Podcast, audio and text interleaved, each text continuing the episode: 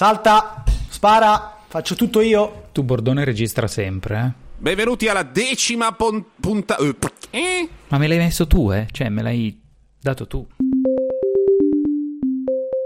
Benvenuti alla decima puntata di Joypad, ovvero corri. Salta, E spara. Eh, non urliamo però, che sennò satura tutto. Eh, la decima puntata si chiama... Ero io? si- No, no, no, ero era io, Fossa ero che io perché c'ho questo esagitato. entusiasmo che è ancora un po' fanciullesco. Sì, californiano. Eh, di Kickstarter. Aiutaci anche tua. Ehm, Ah, ma ci que- stiamo lavorando su Kickstarter, eh? Sì, sì, faremo, faremo una, una puntata sul farsi pagare per provare a fare quello che forse non sai fare e poi certe volte effettivamente un senso ce l'ha.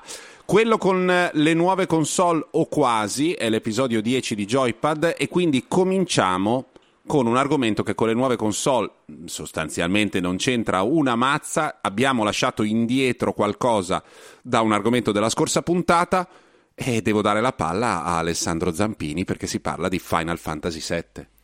E questo è il vantaggio di poter fare la scaletta in totale autonomia, che in una puntata dedicata alle nuove console scelgo io con cosa partire. Ma guarda che noi amiamo la delega perché rispettiamo la tua professionalità, non è solo che non abbiamo voglia di guardare la tua No, ma scaletta. infatti, ma In infatti. verità, in verità l'avevamo tedesco. promesso, avevamo promesso Esatto, che ci saremmo esatto. tornati sull'argomento perché eh, avevamo già accennato, insomma, anzi no, avevamo parlato abbondantemente di Final Fantasy VII, ma non del finale che fra l'altro negli ultimi, nelle ultime settimane è stato chiacchieratissimo utilizzando un aggettivo che adesso mi contesterete. No, non te lo Esatto, contestiamo, ormai l'hai usato, cosa vuoi fare? Il, il popolo del web ne ha proprio parlato un sacco. Gli, ere- gli eredi del popolo dei fax, tra l'altro, quindi è un attimo che parte una raccolta di firme e eh, il popolo, come si chiamavano? I girotondi, partono i girotondi. Uh. Eh, allora, noi qui stiamo, stiamo per eh, fare ufficialmente uno spoiler o riusciamo a parlarne Allora, senza spoilerare? Eh, senza spoilerarlo è praticamente impossibile. Cerchiamo non è- di non ridurre è- al esatto. massimo quello che si dice, giusto per far capire un po' perché ha senso parlare di questo, di questo finale. Tu chiaramente Va non bene. ci sei ancora arrivato, Matteo. No, perché io ci sto giocando, ma ci sto giocando con della calma, lo trovo molto bello e sto procedendo, poi ogni tanto mi devo aggiornare perché mi lascio per strada roba, quindi magari devo... Però sì, sì, no, però è, è effettivamente il, ehm, il gioco che ti permette, anche se non frequenti questo tipo di giochi, per mano di portarti, anzi lo è molto più del gioco di cui è Eh, ha una riedizione, cioè quello originale comunque ti imponeva di andare dietro ai numerini dell'RPG con molta più tigna, invece con questo puoi, puoi andare per mano, insomma. eh. Ecco, tra l'altro hai detto riedizione e questo ci fa un po', ci dà il gancio che so che ti piace, eh, perfetto per parlare un po' di questo gioco e di questa operazione, proprio perché ehm, si è posta da subito da tutta la comunicazione ufficiale di Square Enix e di fatto fino all'ultimissimo capitolo come un remake praticamente uno a uno del gioco originale e Mm. così è stato in effetti fino alla fine quasi gli stessi dialoghi, stesse scene, stessi momenti, stessi personaggi, solo ovviamente tutto all'ennesima potenza e molto meglio caratterizzati. Sì. Nel finale, però, invece fa una cosa secondo me super interessante eh, che riesce in una botta sola, magari non la, non la fa benissimo eh, come, come Realizzazione. messa a terra, diciamo. Come esatto, stile, però- come eh, coerenza interna, secondo me. Vabbè, poi ne parliamo. È vero, è vero, ma come de- dichiarazione di intenti, diciamolo così, è secondo me una cosa particolarmente forte e riuscita che in pochissimi, ma proprio pochissimi si aspettavano, in generale da un'operazione di questo tipo, ma anche poi da, da Square Enix che su queste cose non è solita essere così coraggiosa con probabilmente il suo gioco più famoso di sempre. Scusami Zampa, so che sembrerà come quando uno non ti ascolta dopo che hai detto una cosa importante, l'hai detta e ho capito bene, ma l'antipop l'hai messo davanti al microfono? Tu Quella retina, dicendo- ce l'hai la retina tu? No, chiaramente. Ah, non Amazon ce l'hai. a 29,90 euro. No, è perché quando dici le P sono molto pum, è un po' tecno, quindi bisogna fornirtela. Mi guarda, loro non mi vedono, ma voi sì. Adesso alzo il Devi parlare un pochino più lontano eh, senza aver paura di svegliare il giovane stronzo.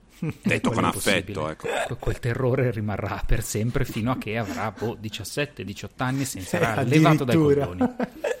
Vabbè, comunque, tornando al finale di Final Fantasy, che cosa sì. fa nello specifico? Nello specifico c'è un capitolo in cui come giustamente diceva Zampa, c'è veramente una dichiarazione di intenti e, eh, in cui l'autore si prende, diciamo, la libertà di dire, ok, fino ad adesso siamo stati molto fedeli, guardate che da adesso in poi invece rivendichiamo anche la possibilità di seguire strade completamente nuove, storie mm. inedite, di cambiare il destino dei protagonisti eh, e quindi di divergere, diciamo, mm. da quello che abbiamo fatto nelle precedenti 35-40 ore, insomma, quelle che sono. È un po' quello che è successo nelle, nelle ultime stagioni di Game of Thrones, per intenderci, cioè c'è un, c'è un canone dal quale a un certo punto dichiaratamente ci si discosta. Questo ha un significato particolare in sé o ha un significato particolare perché l'utenza di Final Fantasy, eh, l'utenza di Square eh, è, tende a essere nostalgica e conservatrice, anche se abbiamo un esponente che invece non lo è, ma perché non lo è praticamente su niente come, come Zampa? Guarda, vai, vai tu Zampa l'utenza di Final Fantasy VII è forse tra le più reazionarie che abbiano mai frequentato il popolo, il popolo, del web. Nonostante questo, però, uh, a me è parso di capire che sia stato nonostante tutto ben recepito, probabilmente perché la grossa parte di quell'utenza reazionaria questo remake nemmeno l'ha comprato, ma è rimasta a casa a giocarselo Ad, con le sue Addirittura? Eh beh sì, ah, tutti okay. quelli io, con le mod. Io uso l'emulatore, io uso l'emulatore, non me ne frega niente. Io non lo so se è stata universalmente ben recepita questa. No, no, no, universalmente ben no, recepita no, no, ma non ho visto levate di scudi particolarmente veementi. Mm. Guarda, io comunque sono d'accordo che renda in generale la prosecuzione del progetto più interessante anche da, da tenere d'occhio perché c'è anche una curiosità che prima magari non c'era che, o che non ci sarebbe stata. Sono d'accordo anche con chi dice che è un po' cambia un po' il registro stilistico, proprio la, il registro stilistico ed espressivo. Mm. E è un po' un, inaspettato anche da quel punto di vista e secondo me non pienamente a fuoco l'altro motivo per cui qualcuno si è, secondo me, giustamente preoccupato, non direi arrabbiato, è che Final Fantasy VII aveva alcune tematiche che furono importantissime per l'epoca e secondo me anche per lo sviluppo del linguaggio del videogioco e delle tematiche del videogioco. Una di queste era il rapporto con la morte. Eh, non entro più nel dettaglio per evitare di fare spoiler a chi non dovesse wow. aver giocato l'originale, però insomma sappiamo mm. a che cosa mi sto riferendo. Se il nuovo eh, Final sì, Fantasy VII cioè, dovesse 23 anni fa, eh. Sì, sì, sì, so, sì no, però infatti, se infatti. dovesse disinnescare questa cosa banalizzando un po' il ruolo della morte all'interno del racconto di Final Fantasy VII, per me sarebbe una perdita di ricchezza. Certo. Eh, quindi spero che non succeda. Poi, se decidono invece di variare la storia e il racconto, ma ben venga se la qualità è alta. Io sono abbastanza convinto che questo pericolo non ci sia, o meglio, ci sia nel range del comunque lo possono far finire in vacca malissimo, esattamente come Game of Thrones. certo, certo. Ma al momento io non vedo particolari campanelli, cioè non vedo la Digos che sta già girando perché ha attenzionato il gioco. Io lo vedo, Bene. anzi, bello, bello sereno e in rotta per essere invece molto più interessante rispetto a quanto sembrava prima dell'ultimo capitolo. Allora, fermo lì. Ricordiamo, prima di cambiare argomento, non possiamo parlare solo, capisco che è importantissimo Final Fantasy VII, ma noi adesso non possiamo fare dei mesi che parliamo solo di Final Fantasy Ci sono VII è il primo blocco delle prossime tre scalette. allora, vorrei sapere cosa succede al gioco adesso, cioè la parte eh, di cui questo è un remake, eh, siccome non ci sono ancora arrivato, è tutto il gioco o è un pezzo, deve uscire a, mm. a pezzi? Non l'ho capita no, bene no, questa. Non, la parte di cui hanno fatto il remake è le prime 5-6 ore del gioco originale. Ah, okay. Questo si sapeva che avrebbero rifatto solo Midgar, che era la prima città, si sapeva che sarebbe stata di fatto una collection, quindi un gioco a episodi mm. eh, che mano a mano avrebbe ripercorso tutta la storia. Questo plot twist del finale cosa ha fatto? In sostanza gli ha permesso di poter o raccontare qualcosa totalmente di diverso o di raccontare le stesse identiche cose nel, nelle parti centrali e nodali, ma con magari una sceneggiatura una messa, e un, una messa in scena lievemente diversi, perché produttivamente rifare totalmente quel gioco con la stessa cura con cui è stato fatto eh. Midgar vorrebbe dire farlo in altri 10 giochi e nei prossimi 15 o 20 ah, anni, okay. che è improponibile. Ok, ok. Quindi siamo andati così in profondità da fare una, una specie di mh, mm, così, primo capitolo dimostrativo mm, e poi da qui in poi ci allargheremo, per me, anche perché poi se no finisce che tutti i tuoi mezzi creativi produttivi li metti nella ricreazione attualizzata di temi vecchi, di immagini vecchie, di scene vecchie, dinamiche vecchie, quindi effettivamente come dire, abbiamo visto che si può fare, adesso forse ha più senso per un gioco che ha uno, un, un, arco così lungo, mm, così anche sperimentare dell'altro mi sembra saggio. Possiamo ritenerci soddisfatti per quanto riguarda questo argomento? Sì, facciamolo. Abbiamo parlato di Final Fantasy VII Remake. Noi siamo sempre Joypad, ovvero corri, salta e spara. Cioè Matteo Bordone, Francesco Fossetti e Alessandro Zampini e proprio Alessandro Zampini, detto anche lo scrivano di Corbetta, ad aver stilato la scaletta di questa puntata e, eh, che, che, che, recita che nel secondo blocco dobbiamo parlare di quello che sappiamo delle nuove console. Che non è assolutamente I... tutto. Beh, lo scibile è sempre allo scibile manca sempre una fetta, quindi diciamo che è, è in, non si può esperire. Tu. Quindi va bene così, cosa sappiamo della PS5. Prima cosa, forse ne abbiamo già parlato, ma voglio ritornarci. Cosa diciamo di questo controller? Io sono positivo, a me non è assolutamente dispiaciuto, l'hanno presentato, è forse una delle cose più vistose fra quelle che hanno presentato perché prima del controller avevano fatto una lunga disquisizione sulle caratteristiche tecniche ma mancava il design della console, mancava qualcosa di tangibile, di visivo. Eh, poi hanno presentato appunto il DualSense eh, con un design che qualcuno ritiene un po' troppo vicino all'idea di retrofuturo, cioè un futuristico mm. antico. È un po' Io, Detroit, sai? È un po' Detroit, infatti per me infatti non c'è quel livello di, cioè quel fattore di retro, è un po' futuristico ma con un design Sì, è, è, un futuristico rispetto ad oggi è molto compatibile con alcuni immaginari, tipo mi viene in mente quello di Devs che è la, la, serie di fantascienza fatta da Alex Garland, che parla di high tech, eccetera. E l'estetica di quella roba lì è sempre un'estetica che è fatta di eh, illuminazione filiforme, di superfici lucide, di curve eh, poco comprensibili nel lucido monocromo. Quindi mh, mm, ci sta, non la vedo. Era non... il futuristico Mass Effect barra Alfa Romeo. Ah. Questo sì. era quello, era, era quello, cioè, diciamo, è la critica potenziale? Eh, Nel senso, la vedi come una cosa un po' provinciale o no? La vedo come una cosa non molto in linea con il moderno, il moderno design, ecco, mm. dove si, ce- si, tende a, a ehm, limitare, rendere tutto minimale, a volte anche troppo. Questo sembra andare in una direzione totalmente opposta e sembra un, eh. un po' pacchianone.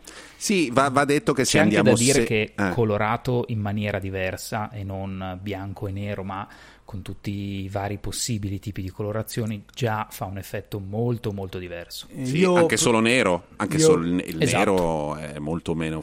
Poi il nero sfina, quindi... sì, esatto. Io propongo un esperimento a tutti quanti. Prendete mm. l'attuale DualShock 4, guardatelo, mettetelo di fronte ad un'immagine del DualSense, cioè di quello che sarà il pad di PS5, riguardate il DualShock, secondo me in, in quell'arco di tempo il DualShock che usiamo oggi sembra invecchiato di 20 anni.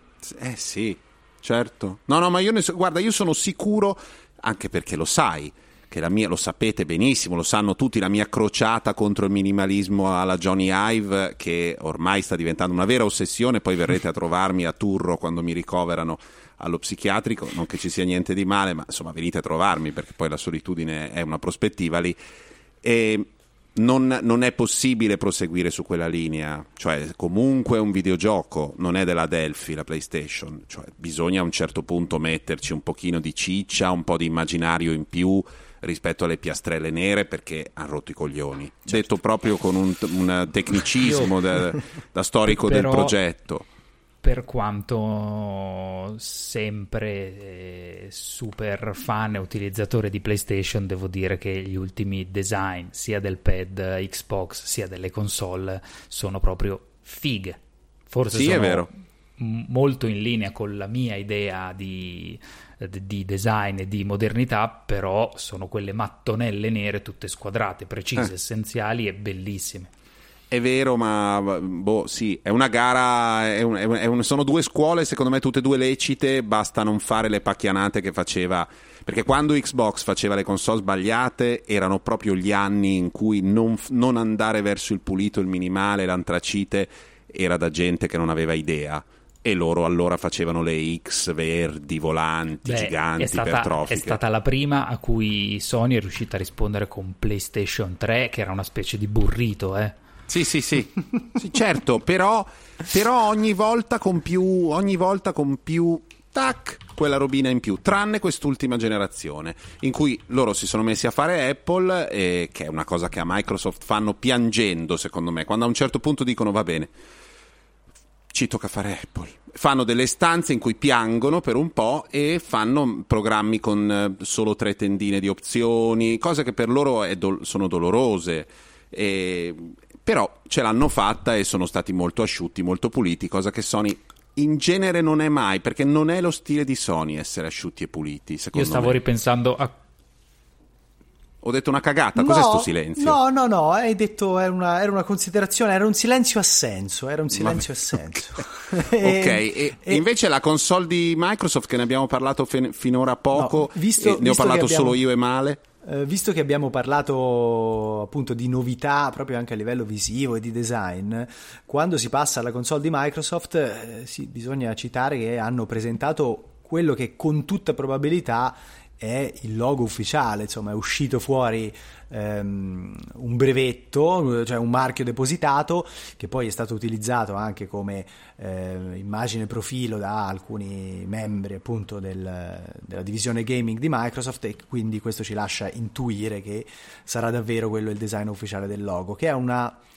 eh, Series X con, mm. eh, ora è difficile descriverlo a parole, però c'è la, la, la scritta Series che è posizionata ehm, in eh, verticale e accanto mm. c'è questa X mh, mm, molto particolare con una delle due barre molto in rilievo che ha proprio sottolineata da uno spazio bianco eh, che taglia anche la barra che sta come se fosse retrostante. Sì, è difficilissima da descrivere a parole, però è, però è quello ecco, che volete dirmi che tu. il podcast non è il, la piattaforma giusta per No, probabilmente no, però eh, ecco, a me quella è stata forse la cosa un po' meno convincente fra tutta la comunicazione che ha fatto Xbox, perché invece io con, ne parlo molto positivamente di, di Series X, secondo me Microsoft ha, ha azzeccato in maniera esemplare sia i tempi della comunicazione, l'ha presentata eh, con anticipo, sia insomma fatto bene a cavalcare anche questa idea di console molto potente perché le specifiche gli permettono di farlo, ah, indipendentemente da quelli che poi saranno i risultati dei giochi, però oggi il dato la forma, visibile... della console, la forma della console è ignota e quelli no, che no, vedo sono è dei... Nota, è nota, è nota, è, quella torretta, no? È quella torretta. È quella e meravigliosa me... torretta con la griglia verde sopra. A te piace Zampa? Moltissimo, Anche a me, anche a eh, me. È molto bella, cioè, molto è, bella. Ed è bello che sia andato anche in, sia andato in una direzione diversa rispetto a quella che fino ad oggi hanno utilizzato le console. Non, sì. Ma in non generale è tutta, tutta l'elettronica, perché sì. è come eh, giusto i Mac Pro di una decina Bravo. d'anni fa, sì. quelli a cilindro, avevano quel tipo di design con la scheda madre fatta in sostanza a triangolo, divisa in tre parti all'interno del cilindro e un ventolone che aspira l'aria e la butta fuori. Sì, esatto. Quindi a me piace molto, ecco il logo è forse la prima volta in questa comunicazione di Series X in cui dico "Mm, si poteva fare un po' meglio, non che sia Che poi una cosa... insomma, Dobbiamo stabilire per evitare ING Direct che o dici ING o dici ING, ING non esiste, dobbiamo abituarci o a dire serie X o Series X. Series X non si può dire. Quindi questo sarà un problema con il quale mh, avremo a che fare noi grammarnazzi, ma insomma, basta prepararsi. E, è molto bella effettivamente. È anche... Quante porte dal- HDMI è, anche, è anche una geniale maniera per fare un passo verso l'estetica del tower senza esserlo e dire alla tua utenza non ti preoccupare, è un PC, però è più comodo, però è un PC. Potente come un PC, più comodo, perché la forma, la cosa che gli somiglia di più, come diceva Zampa, è proprio o un computer di al- fascia alta di Apple di un po' di anni fa, che però non, aveva, non, e- non era a sezione quadrata, oppure più facilmente un tower bellissimo che è stato segato in due. Quindi mh, sì, devo dire che il progetto qui è perfetto. E il controller rimane il controller che era?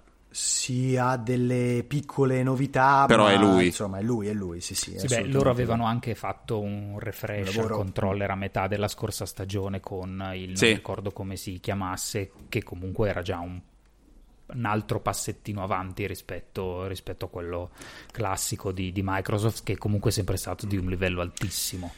Sono sì, il d'accordo. controller, il controller, diciamo, sta dall'altra parte dell'arcobaleno rispetto a Skype, come accuratezza e opportunità dell'oggetto Microsoft. Il controller è da sempre la cosa che amiamo di più, Skype un po' meno. Ma tra Eh, non so quanto voglia durare 100 questa puntata, vogliamo stare qua un'ora e mezzo, non so, siamo a blocco 2, stiamo proprio chiacchierando come delle vecchie che stanno sbaccellando i fagioli. Di Zampa, di ancora di, di questo argomento. No, niente, volevo solo sempre per andare in termini di super vecchi. Microsoft fece, forse boh, ormai vent'anni fa, quasi inspiegabilmente, il pad per PC più comodo della storia, che era il Sidewinder. Da vedere era improbabile, era questa specie di coso tutto tondo con delle banane, ma lo tenevi in mano ed era una roba di una comodità improbabile per l'epoca. E poi il primo sarà arrivato- Sidewinder, eh? perché il secondo sta- sembrava un po' quello a arrivato, banana eh, di, di PS3. In una conferenza buffa Bolmer avrà detto We need new controls! E l'hanno buttato via. Ora, noi no- non siamo un podcast da, da Master Race, che è quella piccola nicchia di ultramatti che comprano 3 o 400 milioni di dollari in, ehm, in componenti per PC, un po' come fa Bordone con la roba dell'audio. Bravo. Però due magari info sulla parte, su- sulla parte tecnica, magari le possiamo anche spendere. Sì. Giusto? Sì, rapidamente, senza entrare nel... No, no, ma se vogliamo trasformare questa puntata in una performance tipo Marina Abramovic, adesso noi stiamo qui per due giorni a parlare solo delle nuove console. Io ci, raga, ci sto. Ma si chiama quello che sappiamo delle nuove console, diciamolo, diciamolo almeno che Series X per il momento sembra avere uno spunto in più per quanto riguarda proprio la potenza di calcolo, perché eh, quella, quella frase che gli americani amano dire un mostro di potenza sembra in effetti eh, abbastanza veritiera, che sul fronte delle unità computazionali, proprio della potenza bruta. Bravo, no- non vuoi dire quella cosa perché sai che poi per due giorni non si può scopare. Provi, Teraflops? ma non. Teraflops? Esatto, eh, ecco, ecco fatto, detto. Ah, aiuto, è successo. Eh, dicevo, sembra avere uno spunto in più. PlayStation 5 invece si è Certo, poi li userà presentata. per Battletoads, però... Che cosa? Che cosa? Dico, poi quello spunto in più Ma lo userà per. Battletoads. Non è vero, non fare il troll come quelli che su internet che avanti. dicono che non ci sono esclusive. Ehm, Microsoft si sta muovendo bene, ha comprato anche tanti team interni e quindi Eh sì. la potrà mettere a frutto questa potenza di calcolo. PlayStation 5 invece si sembra voler proporre un'architettura basata più sull'ottimizzazione, sulla velocità di accesso ai dati e sull'SSD. Questo Perché possiamo dici- dire, poi Matteo basta, non dico più niente. Perché Stop. dici sembra, visto che Mark Cerny ne ha parlato per forse 6 o 7 ore davanti a delle figure di cartone, stordendo chiunque fosse, passasse per Twitch o Ma YouTube. in Tu non hai momento. capito, Zampa, quello non era una conferenza. Spieghiamo era- chi è, spieghiamo bene, facciamo riferimento bene. Allora, Mark Cerny, oltre che a essere il game designer che ci ha dato Knack e Knack Mm. 2, Sei è anche di ingiusto. fatto il lead architect Cattivo, eh. di PlayStation 4 e 5, cioè quello che si mette lì, fa il giro delle sette chiese e dice ok, quest'anno la console la facciamo in questo modo, mettiamo questo chip, lo facciamo Lo in stai già modo. descrivendo come un impiegato del parastato. È- una persona creativa che sa fare quel lavoro lì. Sì, è quello per che... quanto si può essere che- creativi con una motherboard. Sì, ho capito, qualcuno lo dovrà fare. Allora, per forza dobbiamo Mark. Cerny, Mark Cerny è una figura chiave nello sviluppo videoludico e ha dato supporto a un sacco di team che ci hanno portato titoli meravigliosi come Naughty Dog e via dicendo, quindi è una figura che in realtà sì, lui in prima persona si è misurato con Knack che non è proprio il massimo, però poi ha dato tanto supporto. C'è da dire che quella presentazione a cui Zampo fa riferimento sembrava più che altro un esame di eh, architettura degli elaboratori più che una presentazione della Perché era chiaramente la presentazione che loro avevano per la GDC, anzi GDC. Mm. Eh, No, Però- GDC si può brutto GDC si può perché G e D si, Guarda, si che, pronuncia. guarda che è proprio una persona spiacevole. Eh, io ti, io ti- ti perdono tutto, Zampa, per il bene che ti voglio e perché anche se non lo fai pesare, bisogna sempre ricordarsi che sono alcune settimane che non è che proprio dormi. Per cui ti no, perdono ecco, ma proprio, proprio no. Eh, quella presentazione è stata poi verosimilmente riconvertita nella...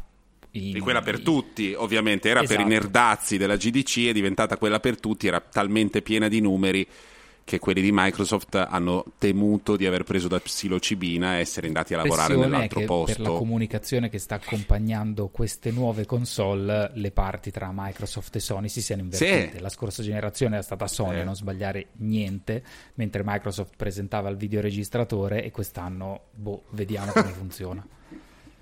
Il video 2000. Bene, abbiamo parlato di quello che sappiamo delle nuove console. State ascoltando Joypad, ovvero Corri? Salta. E spara.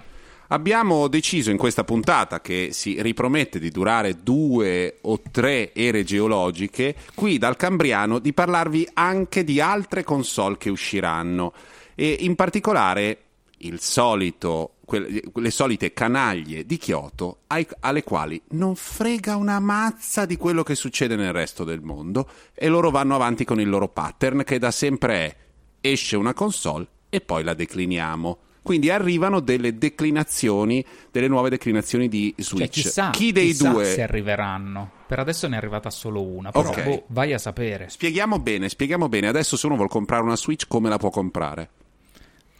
La può comprare in versione classica, Eh. che è quella, insomma, che poi spiega anche il nome della console, che è Switch, ed è la versione che permette di giocare sia in mobilità sia eh, connessi al televisore e che permette anche di staccare questi controller che di solito sono col- collocati ai lati dello schermo per giocare in più persone senza insomma doversi comprare altre periferiche aggiuntive, oppure la può comprare in versione light che è una versione più piccolina, pensata solo per l'uso portatile, che non ha né i Joy-Con staccabili né eh, la possibilità di connettersi alla TV. E la domanda eh, che tutti ci eh, chiediamo è, visto che Nintendo a partire dalla versione di base poi è andata in direzione della portabilità, esisterà invece in futuro, come tante voci di corridoio vorrebbero sostenere, una versione di Switch che andrà nell'altra direzione, cioè pensata magari solo per l'uso casalingo, che migliorerà invece che la portabilità la potenza tecnica e permetterà magari di giocare a risoluzioni un po' maggiori o insomma con eh, più stabilità. Questa fantomatica Switch Pro che in tanti dicono come possibile? La risposta la lascio a voi, voglio sapere che ne pensate. Io non credo che andranno in quella direzione, sia perché Nintendo è più nella direzione del ma io faccio quello che mi pare, e poi perché hanno già due modelli di fatto diversi. O Switch Pro di fatto diventa la nuova Switch e lo va a sostituire, e quindi. E qui non è la Switch, è abbia la senso. Piru Piru. Esatto.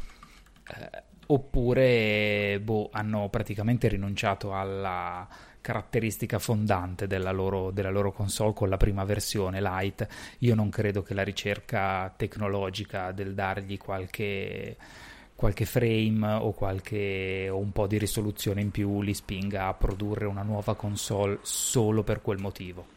Eh, tocca a me. vero? Tocca a me. Vai, vai, vai, vai, vai, hai ragione. Io vorrei dire che può essere che Nintendo faccia come sempre quello che vuole, perché, perché Nintendo fa così, però è proprio il contrario. Chi ha comprato console Nintendo ha sempre comprato degli affari che sono sempre retrocompatibili finché non cambia il nome, che funzionano, che sono sempre più affidabili e pacchetto chiuso che non infinibi- infinite varianti tecniche menate.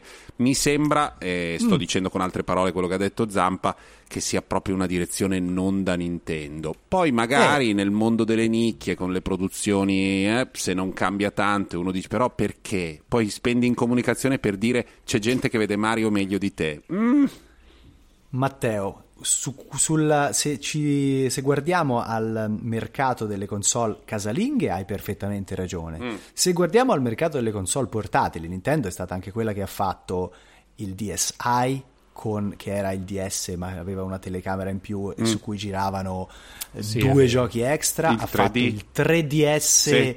Il new 3DS eh, con- eh, in cui girava solo eh, la versione di Xenoblade, mi sembra. eh, insomma, tre giochi quindi- che andavano meglio. sì, Quindi, tu dici come proprio questa- come extra totale, come, come deluxe per chi vuole. Eh, Esatto, quindi visto che questa è una console che è proprio a metà fra i- casalinga e portatile, c'è da- cioè, capisco che una parte del pubblico si chieda ma Nintendo vorrà andare, eh, vorrà mantenere la coerenza che ha sempre mantenuto con le sue console casalinghe e quindi mantenere un modello di riferimento e stop, oppure visto che già sta aprendo a appunto a Switch Lite, vorrà andare nell'altra direzione che invece ha utilizzato con DS 3DS? È anche vero che eh, a- mh, rispetto a molte altre console Nintendo del passato, questa, visto il successo che sta avendo, è Certo. un po' meglio vista dalle terze parti, cioè ci stanno facendo girare i vari Doom o Assassin's Creed. Tendenzialmente potrebbe anche essere una buona mossa da parte di Nintendo aumentare quella, quella parte di potenza bruta per far girare meglio i giochi delle terze parti e convincere quei 3 o 4 indecisi che Mm. Non vogliono vale spendere per avere due console. Però vogliono comunque sia i giochi dei Nintendo sia quei 10 gioconi che ci sono dagli altri. Non lo so, non, Vedremo, lo, non lo vedremo. so, non lo so. Volevo chiedere una cosa, e scusate se faccio una domanda scema, ma non ci ho guardato. Adesso l'offerta di Nintendo prevede dell'altro portatile? Sì. ovvio. No. Ah, non più. Mm, cioè c'è sempre il vecchio portatile, Cioè, la vecchia DS c'è. 3DS, sì. Sì, ok, va bene. E Però, però non esce Sì, più es- niente, esiste- cioè nel senso non stanno esatto. sviluppando nessun gioco né comunicando nessun gioco da, da, mm, mesi se non anni. Beh, quindi lì non c'è Quindi- dubbio che sia un prodotto che sta morendo e che forse eh, ci sia uno spazio lì. Allora il discorso che abbiamo fatto prima, secondo me, potrebbe essere cambiato ancora una volta perché la Lite è una così occupa quello spazio anco- essendo ancora un po' grossina potrebbero creare anche delle varianti ancora più da, da borsetta, da tasca, da no? Eh, andare ancora, miniaturizzare ancora secondo me non No? è facilissimo con la Lite. No, è molto piccolina la Lite. Ah, ok, tu dici proprio per, per, avere spazio dietro allo schermo per mettere il chipset. Esatto, Ok. esatto, esatto, esatto. No, più che altro è anche una direzione che, che per il mercato dei portatili, che siano tablet, telefoni o qualsiasi cosa, non, non c'è più quell'esigenza nell'avere eh, display o dispositivi super piccoli come era ai tempi del Questo lo dici di tu, io Nokia. prenderò l'SE e tu me lo invidierai. Ma al di là di questo, c'è un altro argomento di cui dobbiamo parlare in questa puntata, nota come il Decameron di Joypad, eh, quello della console a manovella. Era uscito, erano uscite dei, dei, rendering, delle immagini, delle cose, se ne, se ne, era parlato, forse ne abbiamo parlato anche noi, non mi ricordo più, poi io l'ho completamente dimenticato e rivedo comparire la console a manovella qui nella scaletta. Ne avevamo sì parlucchiato. Beh, più che render hanno fatto già vedere com'è il modello definitivo di questa console che si chiama Playdate eh, e la produce, l'ha presentata Panic, che è una uh, era una software house, adesso produrranno a quanto pare anche hardware, che mh, aveva fatto recentemente Untitled Goose Game, mm. quel gioco dell'Oca stealth super bizzarrone, e prima uh, cos'era Firewatch? Mm sì. pubblicato, da, pubblicato da Annapurna. Loro hanno presentato questa consolina che può essere una versione super moderna del, più o meno del Game Boy, mm. molto più piccola, con uno schermo però sempre su quei toni del grigio-verde, che ha letteralmente tra i vari sistemi di input una manovella. E non è neanche la cosa più figa di questa console, perché l'idea che c'è dietro è che tu la compri e insieme all'acquisto hai praticamente un abbonamento di un anno dove ogni mese ricevi un gioco ed è il tuo appuntamento con, con il gioco, quindi esatto, il tuo il nome, esatto, il nome arriva da lì. E la cosa molto, molto carina eh, è che mh, mm, la manovella è proprio cioè crea un nuovo sistema di interazione. Sì, ecco, non è una vedere... manovella per, cari- per, caricare la console, è, una, è, no, una, no. è, un'interfaccia. Ci, vedo che ci sono. Eh.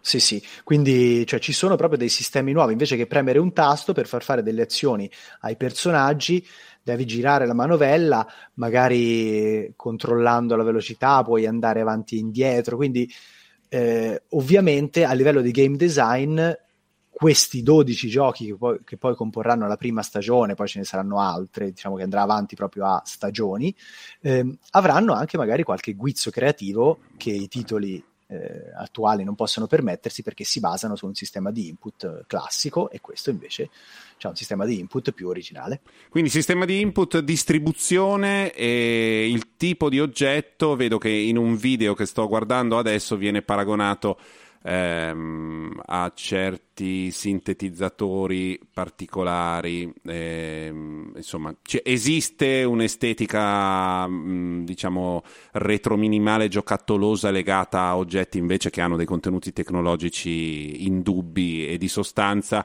E, mh, l'avevo sottovalutato, invece sembra un affare molto figo. L'anno prossimo a Park City, eh, quando ci sarà il Sundance, ce l'avranno in tasca tutti. Noi siamo sempre Joypad, ovvero corri. Salta e spara. Ehm, questo blocco eh, è quello eh, pensato anche pole- polemicamente da Zampa, la nostra Miss Money Penny, eh, in relazione a quello che nelle nuove generazioni di console, ma diciamo in assoluto nei, nei giochi nuovi del futuro, diciamo, eh, che si lasciano alle spalle certi vecchiumi, eh, Zampa non vorrebbe più vedere, forse noi non vorremmo più vedere. Voglio che ne discutiamo mh, mm, sì amabilmente, ma con convinzione. Faccio un esempio qui dalla scaletta: i barili esplosivi. Cioè, ma ancora siamo al barile rosso in mezzo a una centrale nucleare a cui io devo sparare per far saltare una gamba al ragno meccanico gigante? Cioè, è possibile che ci sia ancora questa pigrizia nello sviluppo di determinate situazioni o in determinati giochi per cui si rimanga, cioè è come il lancio dalla tre quarti o il centro mediano metodista, sono come i commentatori del calcio che dicono le stesse cose di Gianni Brera 50 anni fa, basta. Basta. In effetti, Fate allora, il barile esplosivo da un certo punto di vista è del tutto insensato perché poi sono degli oggetti che sono ovunque, e allora se stai giocando a Broforce, che è ambientato nella giungla dove ci sono degli avamposti, può essere che serva avere barili di benzina, può avere un senso in quel tipo di gioco.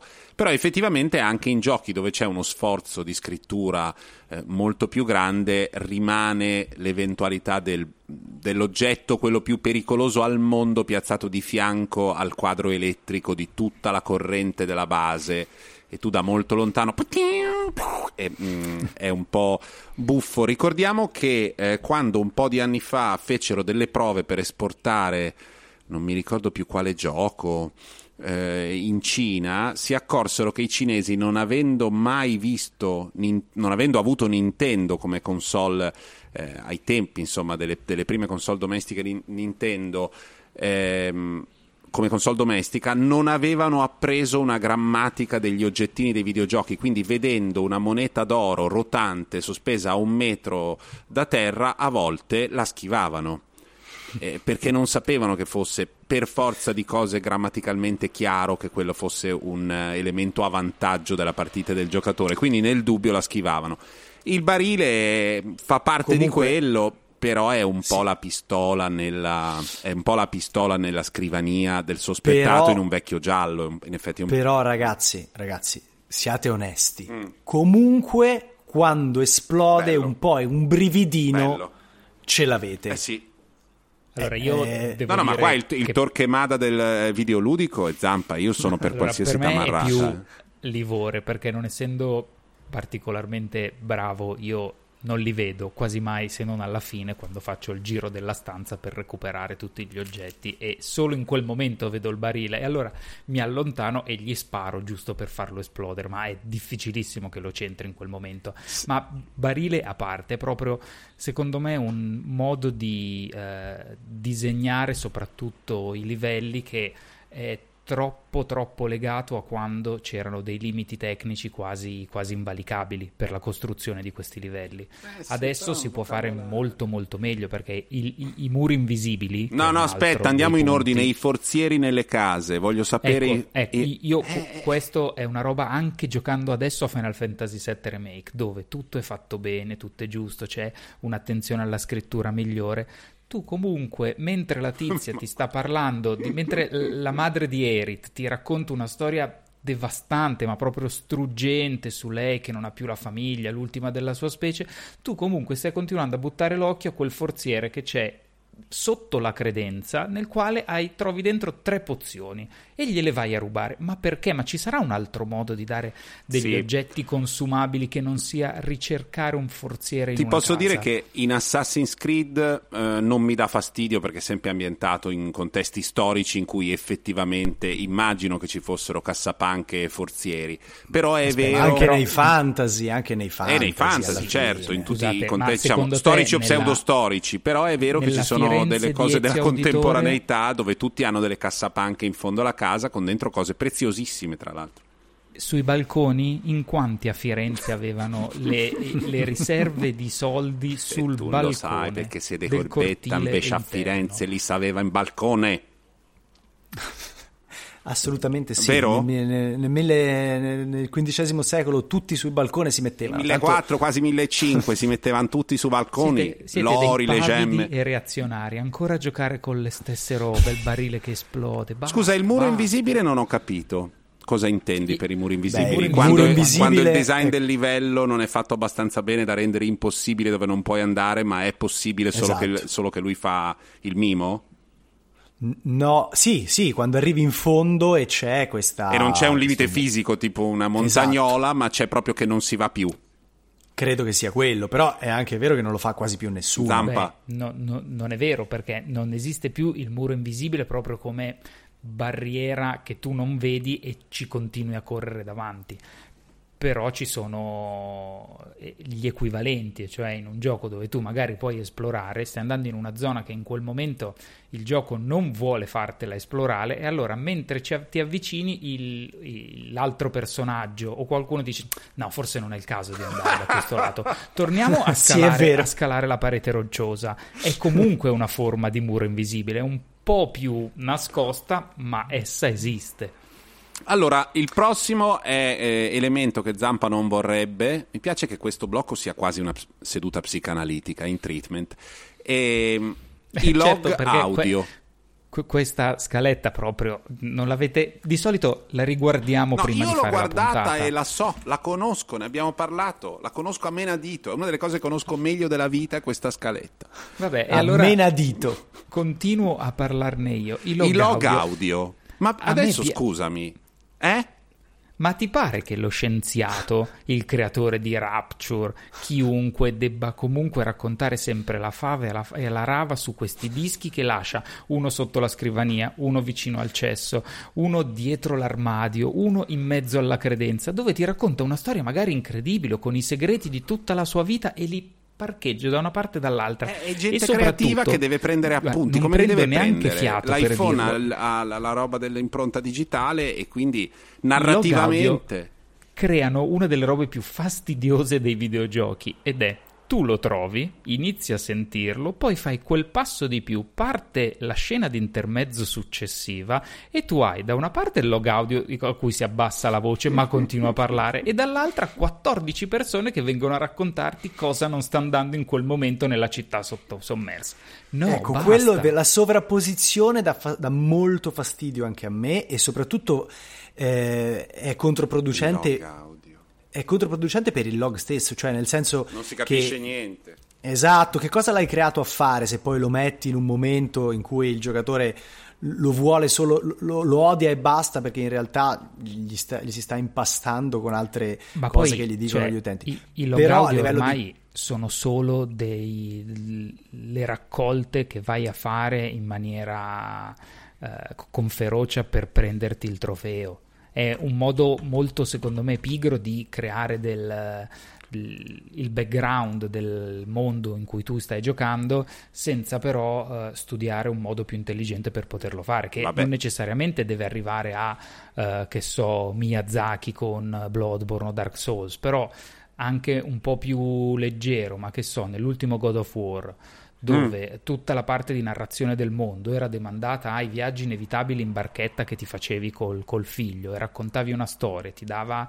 uno spunto in più. Stai utilizzando un tempo morto e nello stesso momento stai sviluppando il rapporto tra loro due e la creazione del mondo intorno. Sì, è, ve- è vero, ma siamo anche un pochino dalle parti del della scena, del, del, del, momento cinematico, no? Cioè, quello non lo era perché eh, in, nell'ultimo God of War, anzi, c'era stato il vanto di aver regi- realizzato un gioco intero che non ha di fatto degli stacchi perché è sempre con la telecamera in piano sequenzona gigante, no? E va bene. Però per dire, per dire, Kojima questa roba la fa e in genere la fa bene. Mm, sì, è vero che è anche un autore che ormai ha un'età e fa parte di una, di una tradizione, però il log audio ti permette di avere, io devo fare l'avvocato de, del diavolo qua, però ti permette di avere una re- relazione con la parte enciclopedica del gioco, la raccolta di informazioni non per tutti, opzionale, che secondo me ha un senso perché è, è, quella parte di indagine più approfondita che tu devi anche poter svolgere, devi anche, che fino adesso siamo stati spesso abituati a poter svolgere o nei tempi morti o quando ci pareva o a non svolgere. Quindi hai ragione, si potrebbe trovare un modo nuovo però se sta fuori dalla storyline ha un altro senso, è come dire adesso vado in biblioteca e approfondisco. E quella roba lì, boh, o ma... è fatta in forma di testo o è fatta in forma di audio, a me di leggere i testi lunghi mi rompo le palle. Ma cui... quella roba ci sta anche, che spesso mh, totalmente rompe quella parte di sospensione dell'incredulità, perché non c'è alcun motivo per cui ci siano dei log audio abbandonati o dei documenti super importanti sotto la rampa delle scale uno e uh, nel, sì. nel, barattolo della farina l'altro perché lì tu hai due ah, esigenze. Sanno che tu in Fingardo vai nei posti più impensabili a cercare log audio e quindi là li, la, cioè, nascondono. è un gatto col topo Zampa. Però eh, Ammetto... si può trovare altri modi.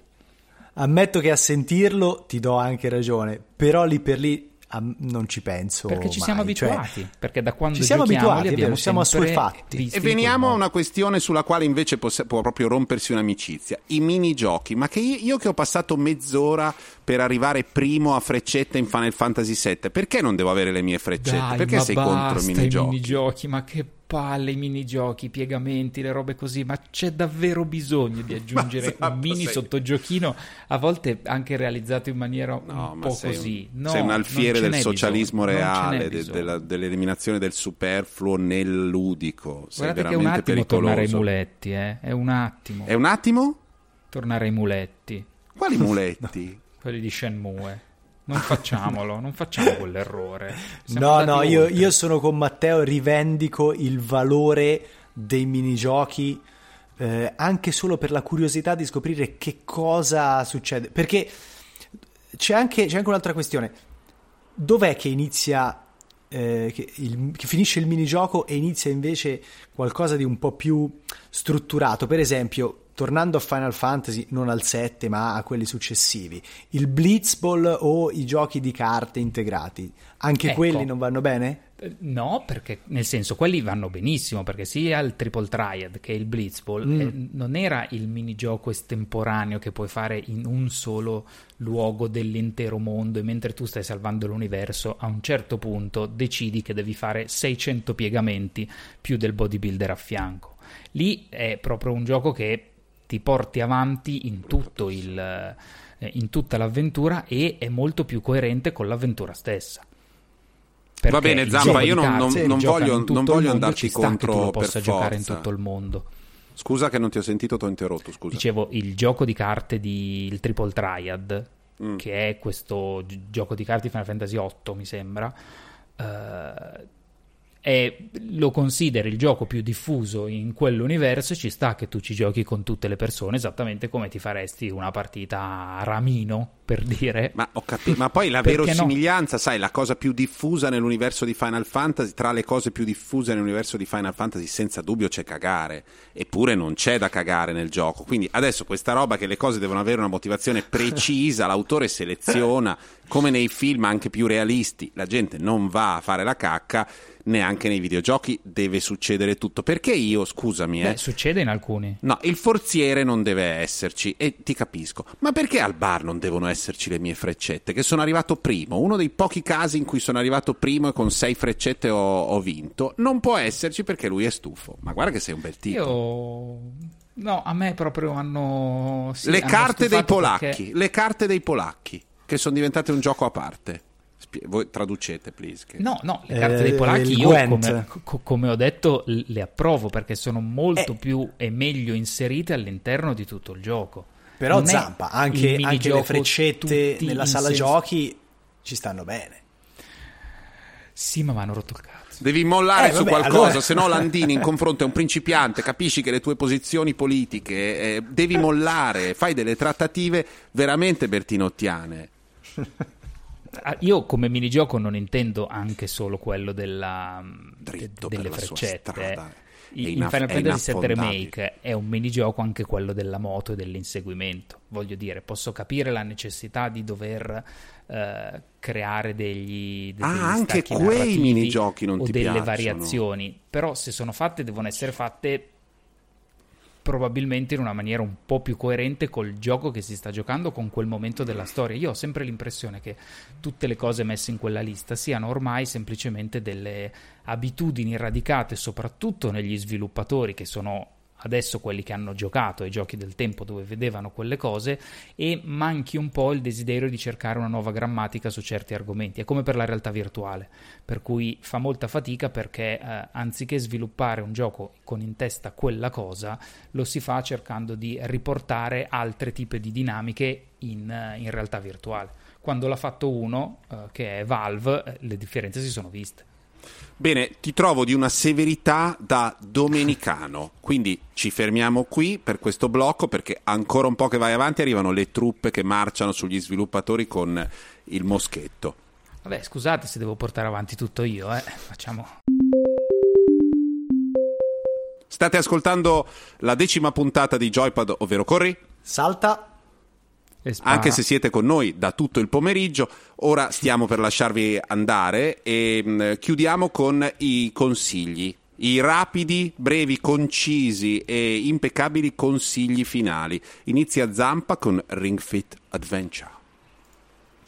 È un gioco di fitness per eh, Switch, è introvabile quanto il lievito mm. in questi giorni e su eBay costa tipo 5 volte tanto. Non compratelo, aspettate che ritorni ogni tot sugli store con dei prezzi umani e è quel tipo di gioco di Nintendo in stile, in stile Wii Fit mette insieme una, una, campagna, una storia molto molto semplice, ma il suo scopo è fondamentalmente farti muovere con un programma di, di, di allenamento giornaliero. Adesso che siamo tutti a casa e prendiamo 150 kg perché ci muoviamo solo dal divano alla sedia, secondo me è utile. Mi sembra, mi sembra, perfetto, ha bisogno di un suo cazzillo, quindi la ragione per cui è introvabile è che ci vuole un hardware specifico, una specie di attrezzino, giusto? Esatto, hai un, un, un cerchio, da questo il ring, ci attacchi sopra un Joy-Con e poi in una fascia che metti sulla coscia l'altro Joy-Con. Ok, lui si rende conto, fa e disfa. Io devo ritornare a parlare di un gioco di cui già vi, vi ho parlato perché sono un abitudinario e quindi... Mh, Two Point Hospital, eh, il ritorno. Il gioco è una versione moderna di Team Hospital, fatto dagli stessi che avevano sviluppato Team Hospital. Dentro a, aiutatemi, Bullfrog? No, Bullfrog. Dentro, dentro a Bullfrog, quindi stiamo sempre parlando di Guilford, fuori Londra, di, que- di, di quella gente lì, gli amici di Peter Molyneux. E... Mh, e si sono, si sono, costruiti un nuovo studio e hanno rifatto per le nuove generazioni questo gioco che è secondo me forse l'incarnazione migliore dei vari team, eh, insomma quella sopravvissuta meglio e, e forse anche allargando al genere che comprende anche SimCity al momento la vedo tra le forme migliori di tutto questo. Il gioco è molto divertente e è effettivamente difficile, lo posso dire dopo un paio di mesi di gioco, non continuo, ma insomma quando non gioco ad altro, poi ritorno su Team Hospital e dopo un po' la gestione delle variabili diventa abbastanza letale, cioè il, il, gioco è molto divertente anche per giocarci tanto, in scioltezza, con calma, a un certo punto se decidi di andare a aprire gli ospedali vic- dentro alle centrali che inquinano oppure in alta montagna, è complicato, è complicato, sto andando in bancarotta come un bastardo, molto, molto consigliato Two Point Hospital anche perché l'ospedale in questo periodo è un luogo della preoccupazione, questo mm. è un gioco invece di leggerezza, quindi un, dà una sensazione di gestione apparente di una cosa che al momento non, ha, non sembra tanto gestibile. Solo Fossa. una domanda rapida, eh, mm. vai, puoi solo andare in bancarotta oppure avere anche delle crisi eh, perché, non lo so, non riesci a curare una malattia e... Eh, ah, quelle, sono, quelle, ci sono e sono quantitative, cioè okay. può, andare, può andare a male un, un elemento, però tu intervieni in maniera puntuale okay. e va bene. E la, banca, la bancarotta invece in sostanza il gioco ti permette di accendere dei mutui ma sì. una volta che ne hai accesi due poi è finita, quindi sì. hai un plafond di 150.000 dollari eh, di, di, extra e poi non puoi attaccarti al MES. Sì. E, quindi, e, quindi, succede che vai neanche letteralmente... se è senza condizioni. Neanche. Eh, Neanche. E tocca a me, io cito un gioco che arriva dal panorama dello sviluppo indipendente, eh, si chiama In Other Waters, che in altre acque, ed è mh, mm, sostanzialmente un gioco, lo voglio definire di esplorazione, in cui si esplora un pianeta sconosciuto e si cerca di catalogarne la flora, la fauna e capire i meccanismi di questo nuovo ecosistema. La particolarità è che l'ecosistema è tutto un ecosistema eh, marittimo, quindi insomma siamo... Eh, siamo a marettimo. Il, il, no, il pianeta è tutto coperto dalle acque, quindi sì. eh, bisogna esplorare le profondità de, di questo mare eh, e lo si fa attraverso un'interfaccia che sembra proprio una mappa cartografica perché non si controlla direttamente il personaggio, il sub che poi ehm, esplorerà Esplora. questo pianeta, ma si controlla un'intelligenza artificiale che lo deve dirigere. Quindi abbiamo questa mm. vista dall'alto, sembra una, veramente una mappa e bisogna orientarlo, eh, fargli raccogliere dei campioni attraverso i quali poi scopriremo il funzionamento di questo ecosistema. È molto molto affascinante. Dove si trova? Si trova sicuramente su PC, mi sembra che sia uscito anche su Switch, non mi ricordo se è anche sulle altre piattaforme, faccio un rapido controllo. No, no, no, ma, comunque, ma, insomma su PC, su si PC trova... e Switch assolutamente. In Confermo, per ora solo, solo PC, Switch e basta. Bene, Avete ascoltato per tutte e sette le ore di questo impegno la decima puntata di Joypad, ovvero corri, salta e spara